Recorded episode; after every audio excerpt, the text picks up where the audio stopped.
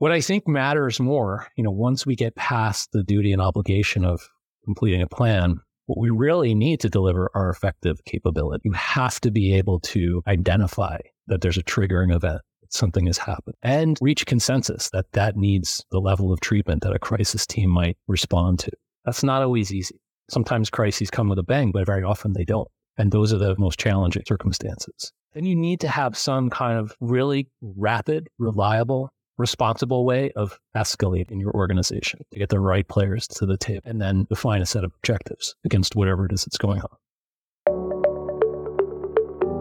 Hi, everyone, and welcome to the Crisis Conflict Emergency Management Podcast, which is your platform for global perspectives and conversations about international crisis preparedness and building more resilient societies. In this episode, we'll be joined by Brendan Monahan, heavily experienced in private sector crisis management and business continuity operations to discuss crisis management and complex organizations and building meaningful capabilities in your organization.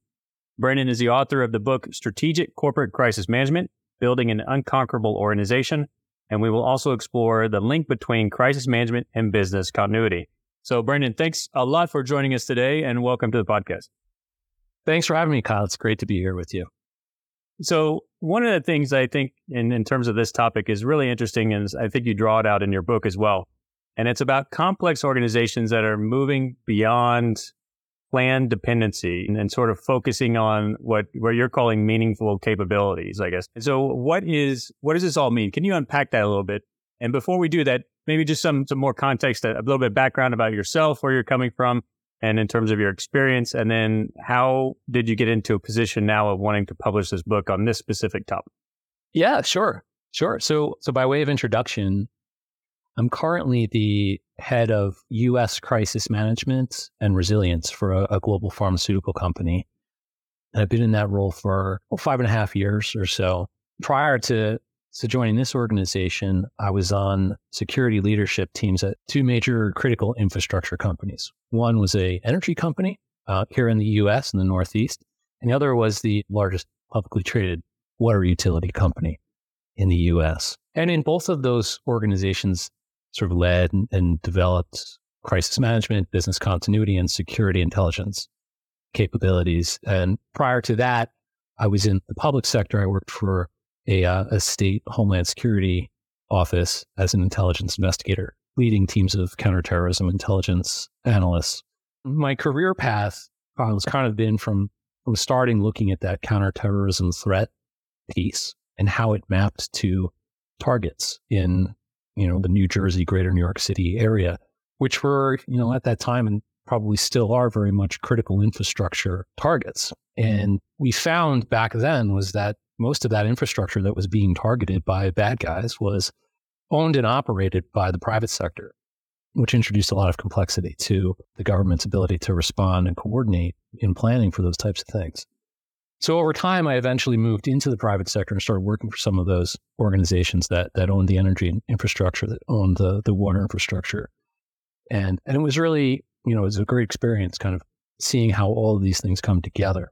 Now my function is in support of a global pharmaceutical company where looking at how we can deliver, continue to deliver medicines to patients that need them, whose lives depend on them. We need to ensure the continuity of manufacturing and production processes, the safety and integrity and security of our people and our places. So that's the, the focus of my work these days, just five years. To answer your question around complexity, kind of what, what I mean by that. There are complex organizations and there are complex responses. And I guess to unpack that word a little bit, what I mean is by complexity, more than probably most, most practically, more than you know it when you see it or it's in the eye of the beholder, which is probably the easiest way to think about it. To take it down a little bit, it's really the connection between cause and effect, right? The degree to which cause and effect can be known and the extent to which that relationship can be repeated. So the absence of a, a cause and effect relationship in a response or in an organization generates complexity, which needs to be managed, right? Lots of organizations deal with complexity all the time and they become very good at it such that they can develop processes to handle it.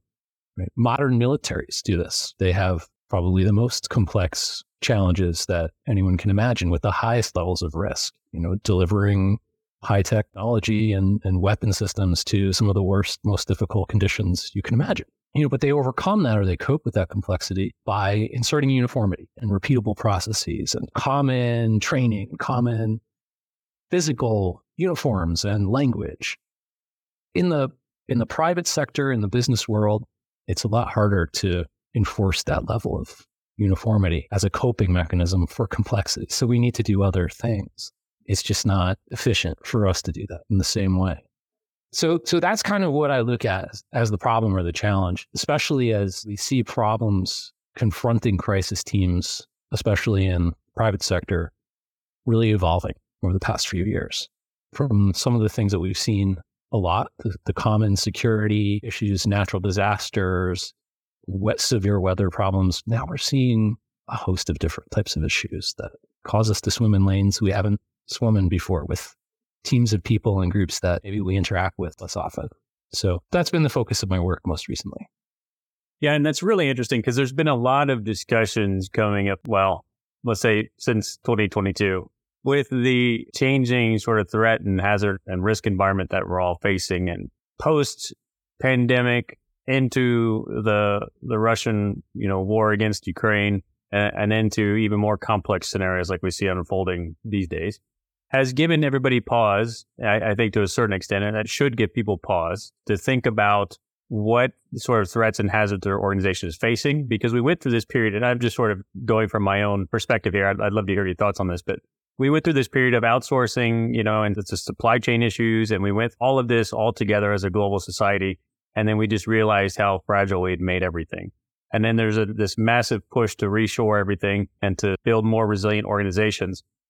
But I think that in many ways, while that has the global events have given us pause to think about more complex crises that we're facing, there's still an ingrained, almost institutional dependency upon plans and the way we've always done things. But I would love to hear sort of your thoughts about why we need to move away from plan dependency it's always been a thing in emergency management. Like a plan is just a plan. It's something that shouldn't just live on a shelf. I mean, even when we looked at the national response plan, moving to the national response framework, you know, a long time ago, that there was an acknowledgement even then that we need something that's not just going to be a plan that is living in a document. So in terms of private sector engagement, it's interesting that you pulled on, on sort of that thread of the military capability planning process, but how is it in the private sector and how can the private sector move beyond plans and then focus more on capabilities? I guess is my question. Yeah, yeah, no, it's it's such an interesting debate in this world, right, around the extent to which plans should be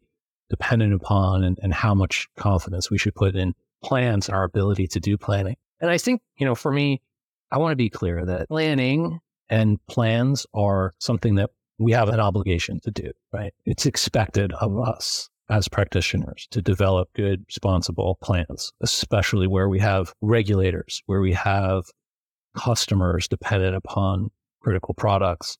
We may have one another within an organization depending upon the expectations that are inherent in plans. So we have a duty and an obligation to do a certain amount of planning. But I think maybe where we should exercise some caution or maybe think differently is our attitude towards those plans, that they shouldn't be the be all and end all and that the expectations of our leaders or our stakeholders is that the plan is a starting point, right? As a point of reference. What I think matters more, you know, once we get past the duty and obligation of completing a plan, what we really need to deliver are effective capability. You have to be able to identify that there's a triggering event, something has happened, and reach consensus that that needs the level of treatment that a crisis team might respond to. That's not always easy. Sometimes crises come with a bang, but very often they don't. And those are the most challenging circumstances. Then you need to have some kind of really rapid, reliable, responsible way of escalating your organization to get the right players to the table and then define a set of objectives against whatever it is that's going on. If you have a plan that says how to do all that and it works every time, then great. But I would argue that that's not really a crisis management plan. It's a business process. It's something that you're able to do repeatedly, regardless of what's happening. When we're talking about crisis management, I'm imagining the types of events that, that are so consequential that they could you know, wipe out your organization or maybe cause your organization not to exist anymore. And that they're, they're escalating at a speed and over a duration faster than your existing business processes can, can manage.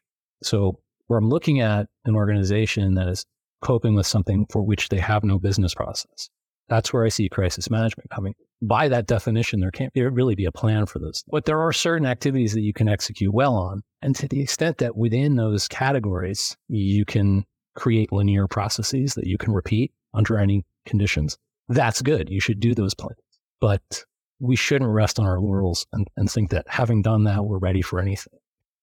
How do we balance what I right, rightly or wrongly perceive to be a challenge in the private sector in between capability based planning within the military and say publicly funded organizations versus capability based planning within a private organization, which ultimately publicly traded companies, I mean, they have an obligation to shareholders to produce profit. So much like insurance, you sort of have to have something in place, but there's a cost associated with it, which you might never ever use. So how do we balance those two differences? Because one, on the military side, defense sector side, it's a national security, national interest. This is just the cost of having a secure society. On the private sector, it's different sort of argument and there's probably greater pressure on the bottom line and the cost associated with building capabilities. What is a strategy to sort of get around these difficult topics? I think the answer is somewhere in culture, right? So the, the public sector, the military, their readiness, their ability to do crisis management and, and emergency management and all these disciplines is baked into their DNA, right? There's already a natural affinity for those types of disciplines and those subject matter. Less so in the private sector where your business is in healthcare or manufacturing or retail, whatever your mission is, that doesn't have to do with the everyday protection of life and, and, property and so on. So how do you achieve that, right, where it's not maybe core to your mission? And I think part of the answer lies in in finding a way to articulate the link between crisis emergency management activities and your organization's purpose in existence, right? The way to get there can be, probably should be, especially in like the bigger global organizations, a very clear policy that gives you the ability to get buy-in from the relevant stakeholders who will say, yes, you know what? This is important to us. This is why. This is how it links to, to what we do. Kind of has a trickle down effect, right? Through layers of management and leadership teams. But if you can point to a, a unified global or national high level policy in your organization that makes it clear why this is core. And then from there defines what kind of what needs to be done. I think that's really helpful. You have to somehow articulate what the crisis management mission is in relation to your own company's culture or organization's culture and its meaning. So in your in your book, Strategic Corporate Crisis Management, I mean, you're discussing building an unconquerable organization. So is this one of the strategies that you're talking about is sort of the organizational culture behind crisis management and understanding the investment that's required to build an unconquerable organization? And then what other strategies can organizations take upon themselves and enact to become more resilient? Yeah, absolutely. The idea behind the word unconquerable was to get at the, the notion that things are going to happen, right? And while crises may not be inevitable, the unexpected will occur. So the, the way to think about it in my mind is, will we just allow those things to happen? You know, think about the meaning of the word, right? Disaster. It comes from like an old Italian where it means bad alignment of stars. Right? Disaster is a bad alignment of stars. There's nothing I can do. With those are celestial bodies outside of my control. I'm a victim of circumstances. When a crisis, right, the origin of the word has to do with a moment of decision. That pulls you in. I am action is required, even if I choose to do nothing. Right? I have done something. I've consciously engaged in whatever's going on. To me, the idea of becoming unconquerable is to own that and say, okay, when the unexpected emerges, we're going to take some ownership of it, take some control of it, and define ourselves in relation to what's going on. For an organization like a global enterprise, you know, the things that do well, the ones that perform the best, right, they have a policy, they have a broad, high level consensus that this matters, maybe even why, right? This has happened to us before, it will never happen again. And here's what we're going to do about it. That message is compelling to a workforce that believes in the mission of whatever it is you're doing. Right? And that's a way of connecting people to the importance of this material. Yeah, I like it when people are able to sort of string ideas together and sort of the differences between disaster and crisis. Really like we had some, I wouldn't call it difficulties, but we had some challenges but it was a, a natural recognition, I think, initially.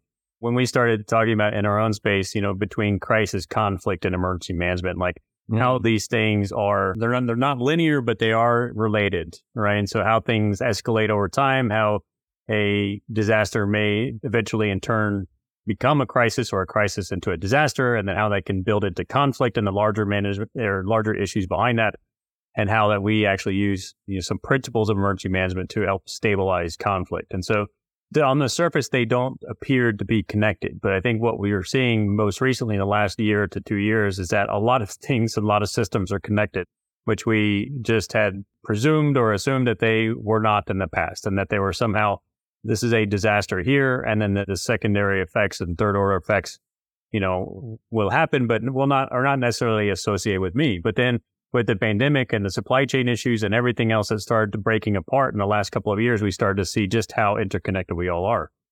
And in, in terms of the, the organizations, uh, what can they do in terms of realizing their exposure to these certain types of, I don't know, global events, for example?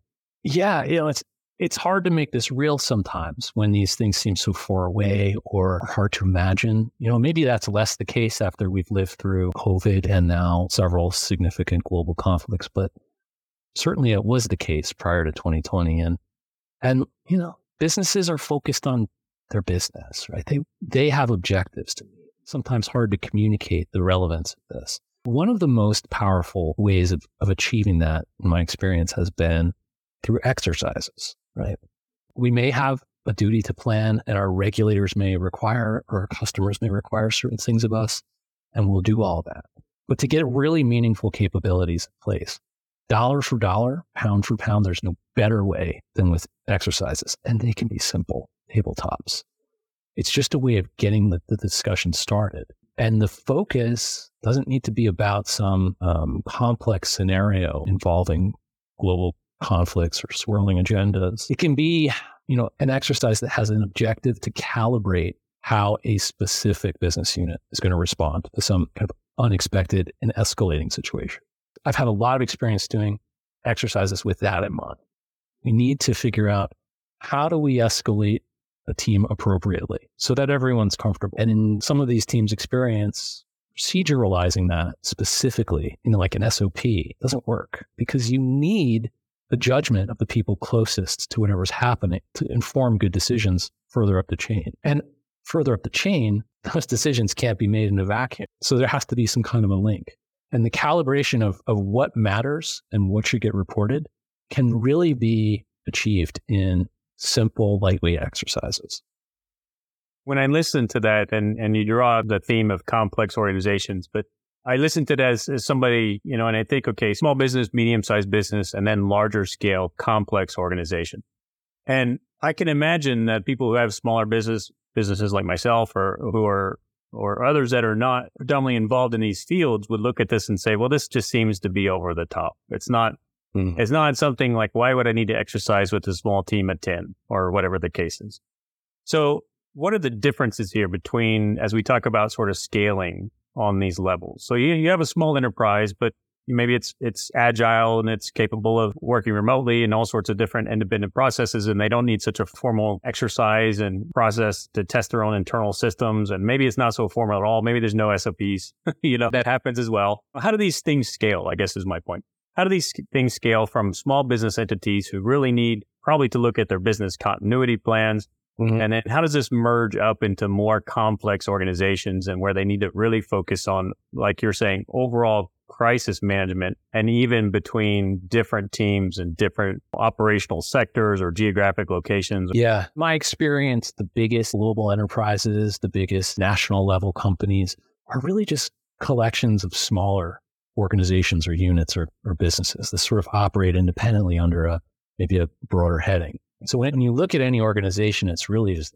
a family or a combination of lots of different groups and units that are that are collaborating together for common good. So a lot of times in a big complex organization, you have to break down the chunks and then break down those chunks even further to find where the minimum level where decisions can be made, right? The lowest level we can delegate to reasonably and then work backwards from there. I just don't know if it's practical to have a an enterprise crisis team working out of an ivory tower somewhere in a global setting that can define everything with perfection. I don't think you can define everything to perfection at all, but to the extent that you can draw a line between the lowest level front line of the organization to the intermediaries that matter the most to the senior level, I think that's where you see the, the most success. One of the ways of defining what those levels are is the ownership of the resources, right? And the responsibility. Like an individual site located in an individual country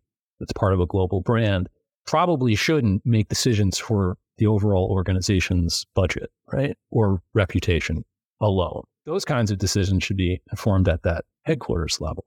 But the messaging that's coming out of headquarters really depends on that local nuance right, and the details that are coming up, especially if they're on the front lines of whatever's occurring.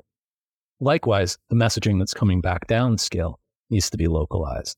So, so I think the organizations that perform best have figured out how to calibrate those levels right. The organization I work in now, we have site, country, and global, but there's a lot of different ways to do it. It's going to be very dependent upon the organization and the organization's culture and their willingness to adopt these things.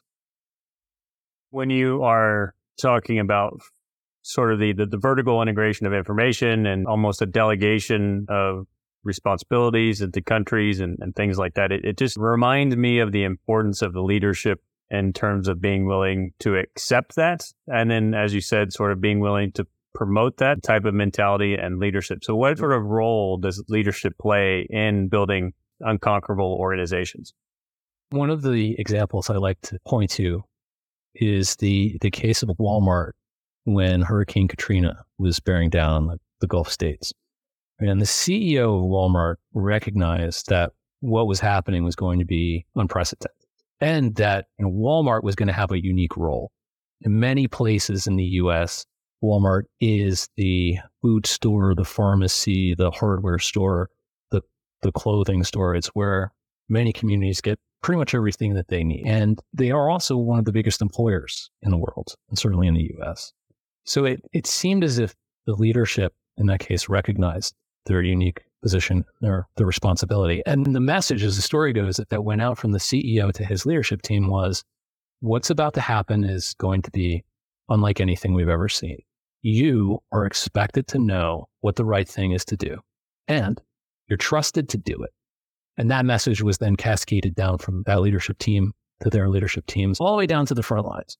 And what the effect of that was after the storm hit, you had mm-hmm. individual store managers, individual Walmart employees doing things to help the communities where they were, opening up stores that had been damaged, making the pharmacy available so people could just come in and take medicine needed, giving out water and other critical supplies, opening up their facilities to local law enforcement and emergency management agencies to set up command centers, all of these things.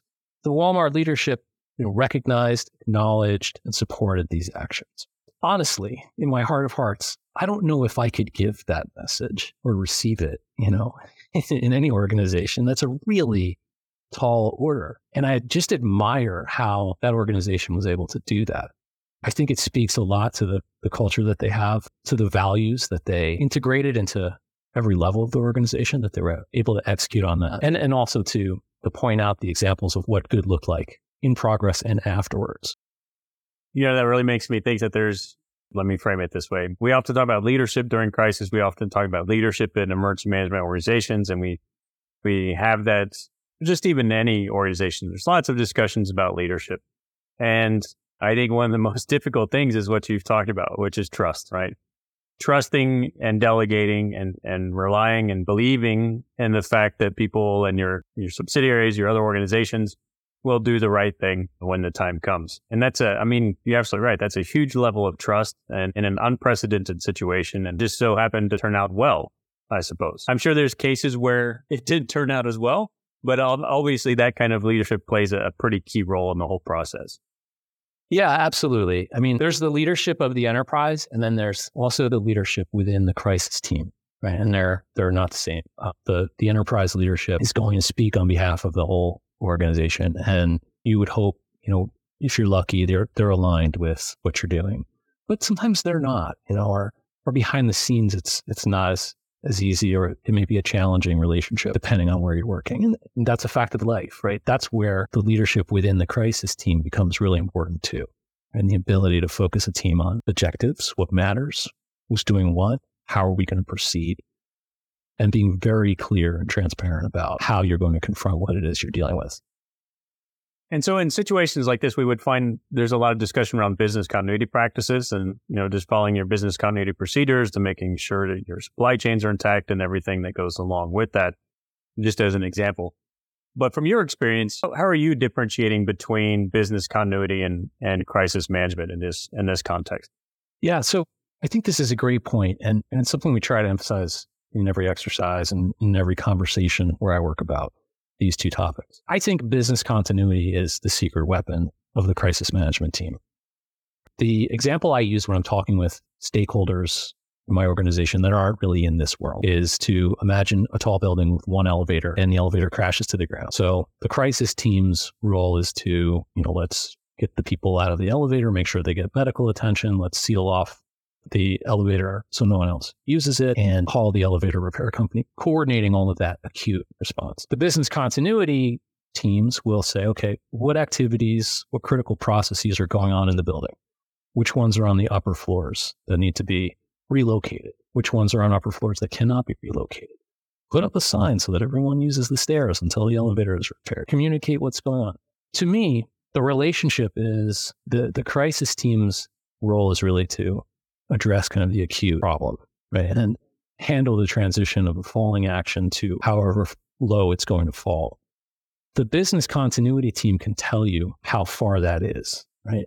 Or how deep the water is going to be when you land, right? They should be able to give you some sense of what the minimum acceptable limits are and how far the loss can go before it's really going to hurt the organization, right? So good business continuity planning will have establish kind of what the key business processes are and what, what the tolerable downtimes will be to maximum and minimum levels.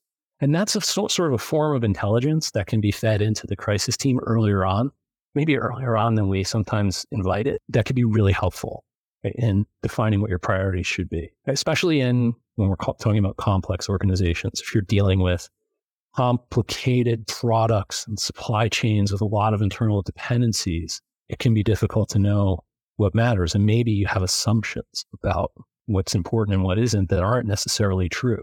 The business continuity team knows where the skeletons are. It can help you sort of separate fact from fiction and bring some of that, what I would say is really intelligence to bear if you think of it backwards. That makes me think of another question, which I am now curious about. At what point does it, does in the private sector, in these organizations, at what point or at what level do they get to to where they should really focus on having a crisis team, a crisis action team. Like what what is that sort of level? Is that sort of income driven? Is it complexity? Is it personnel numbers driven? Like what is that tipping point that makes organizations think, you know, okay, we need to have a unit or a department or just to handle these specific scenarios? I think it's a good question. When do you create a team to focus on this? Yeah, um, it may depend from organization to organization on their experience. In each of the companies that I've worked in in the private sector, there was some historical precedent for the creation of a team. Right? Something bad happened in the past, and the company said to itself, "We're not going to let that happen again, or at least not in the same way." And part of the solution to that was the creation of a policy, the creation of some kind of a resilience function. And they each had a different sort of solution, different response to it in terms of the organization, how they set up that team. But I think that's probably usually the case, right? Either an organization is able to look around at its peers and say, everyone else is doing this, so we should too. But maybe that's a little less compelling than having actually felt the pain of something happened to your, your people, your products, your reputation, finances, and decided, listen, we're, we're not going to let that happen again. We've got to do something about this. And this is how we're going to approach it. And at that point, they may refer back to their peers or best practices. Yeah, I think that's largely going to be, as you said, experience based. And so having living, you know, if an organization lives through an event, which is you know, very difficult for them to get through in terms of economic impact or uh, whatever the case is, then they learn from that experience and move forward. But when organizations do decide that they want to focus on crisis management, and especially as they're growing more complex as an organization. What are some of the steps that they could take initially to start looking at this field to, as you've already discussed, you know, differentiating between business continuity, which any size organization can do, but then really how we, as a process of maturity, start differentiating between business continuity into crisis management. And then what are the initial steps that they can start take if, take if they find that they're in a place of where they need to start focusing on this? Yeah, I mean, a good place to begin is probably looking to wherever the organization assesses and manages risk from. Maybe that's a formal risk management process, right? A public company. Or maybe it's in a smaller organization, it's within a leadership team that periodically reviews formally or informally the risks to its organization. Somehow or another, every organization looks at itself and says, these are the risks that we're confronted with. And these are the things we're willing to tolerate in terms of risk and the things that we can't.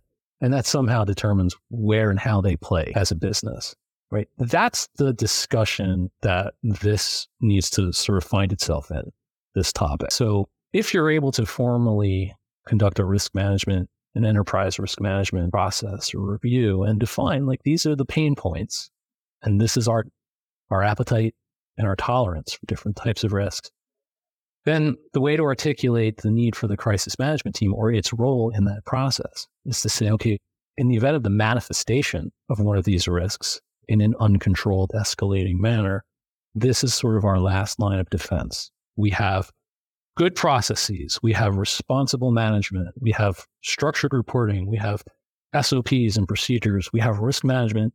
And then if all else fails, we have crisis management team that's going to use a structured approach that reflects best practices. We've established a policy that somehow formalizes it within our, our organization, and they will guide us, even without the reference to formal plans. They will have taken some responsible measures to map the organization, figure out where the key points are, who the stakeholders are, and determine how to shepherd them to a solution when the unforeseen occurs. You just highlighted some very clear steps towards that process. Now I'm curious as to where do you find most organizations are lacking in those steps? What are the weaknesses that you've seen and some of the sort of common denominators for these types of organizations that need to evolve and build out a crisis management team, for example? Yeah, I, I mean, I don't know. I'm speculating, right? So I've I've only been inside a couple of, organizations, and I won't talk about those. But you know, I as I look around at the at other companies, and I see in the news the types of crises that companies are confronted with, and the ones that do well, and the ones that seem not to do as well. Where I think the ones that do well do best is in the seams between or key parts of the organization if there's a risk management team that that knows what the appetite is for certain types of failures, and there's a business continuity team that knows how bad those failures can get before they're catastrophic, and and what the manual workarounds look like, and how long they will take to come back. And those two things are in far flung corners of the organization that have no way of talking to each other. Then I think that's a gap, obviously. Where I think crisis management professionals can do the most good right away is by finding and unifying those disparate people.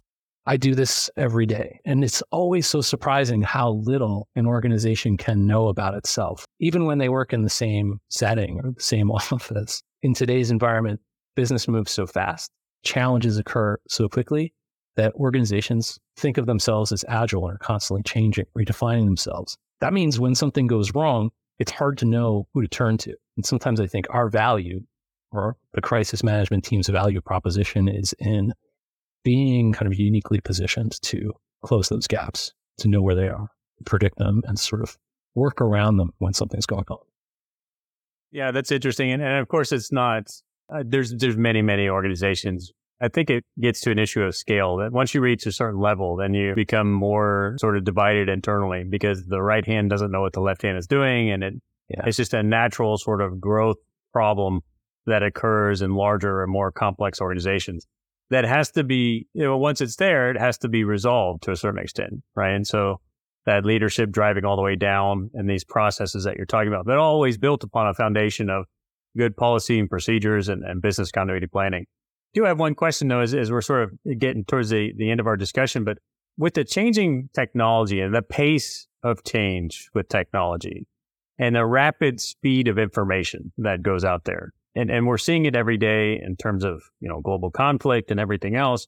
How has this impacted your work and how would this impact organizations that are trying to be more resilient or more unconquerable, as you mentioned? The challenge that I've encountered a few times is the the, the breaking news effect. Know, something happens, and and the question is, what are what are we going to do about this, or what if this impacts us, or what are the effects on us? And increasingly, with some of these types of problems, it's hard to really answer that question. As a kind of former Intel analyst person, I'm also really curious about the the influence of disinformation on sort of modern media reporting and and how that's you know how that's impacting the way our employees and leaders think about things, right, through no fault of their own. So that concerns me a lot. I think you know it's really it's really interesting to watch the technology evolve around AI and large language models and and all of that kind of stuff. I think we're still in the hype cycle somewhere on it. Uh, you know, everybody that's in that business seems to need to to comment on it. I would do the same thing, but I'm not sure what it all means yet.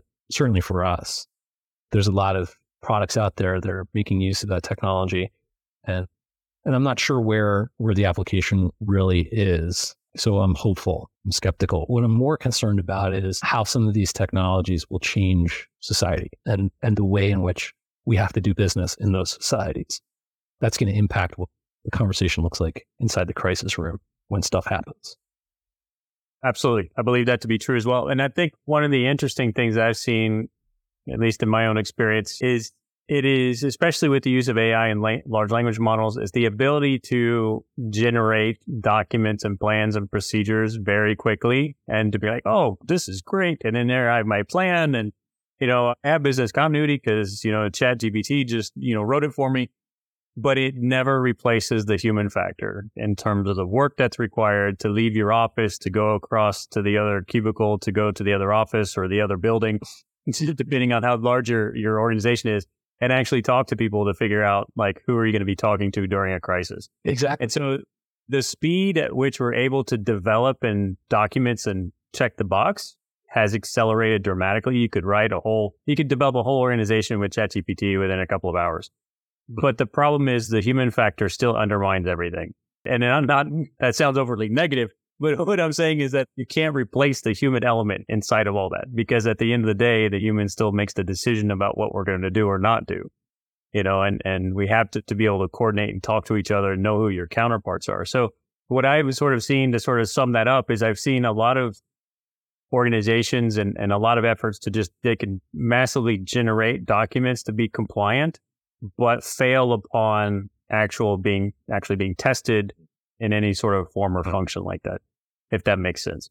That makes perfect sense, you know, and, and it goes back to where we started this conversation about being dependent on plans and having the right constructive, positive attitude about the role that plans play in our readiness. Right, our ability to be ready for something unexpected is is really dependent upon our ability to find the right people and get the right answers and decisions made when it matters.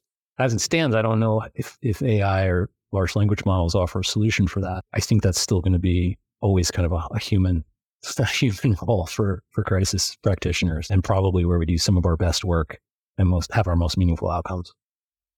I think the irony there is that is as the speed of document development continues to accelerate and we can do things faster on paper and generate better documents, then technically that should free up our time to go talk to each other. One would hope. Right? and then actually have the interaction we need to be able to yeah. coordinate and build that organizational culture that you're talking about. So and maybe that's the silver lining, Kyle. I think you, I think you just summed it up. Well, let's hope so. Okay, Brendan, thanks a lot for being on the podcast today. It's a very interesting conversation and would encourage everybody to go find the book, A Strategic Corporate Crisis Management, Building an Unconquerable Organization. And if you want to connect with Brendan, how can we best reach you and where can we find the book? Yeah, thanks, Kyle. The book's on Amazon, Barnes & Noble. You can find it anywhere you buy books online. And uh, the best place to find me is LinkedIn. Just look up my name there and feel free to reach out, drop me a line. Always happy to engage with other practitioners. All right. Okay. Thanks a lot, Brendan, and appreciate you being here. And thanks to everybody who's listening. If you enjoyed the show, if you wouldn't be so kind as to give us a rating. And if you have any feedback or suggestions for future episodes, please don't hesitate to reach out to us on our website or social media channels. And of course, that's it. So thanks a lot and stay safe and keep learning.